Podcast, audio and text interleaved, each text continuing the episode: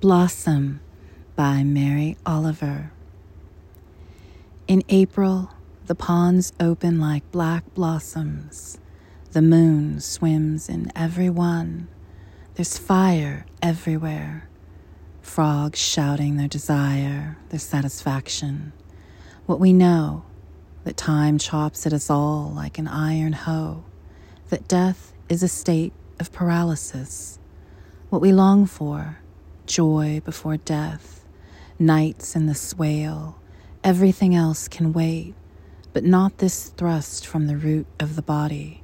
What we know, we are more than blood, we are more than our hunger, and yet we belong to the moon. And when the ponds open, when the burning begins, the most thoughtful among us dreams of hurrying down into the black petals, into the fire into the night where time lies shattered into the body of another.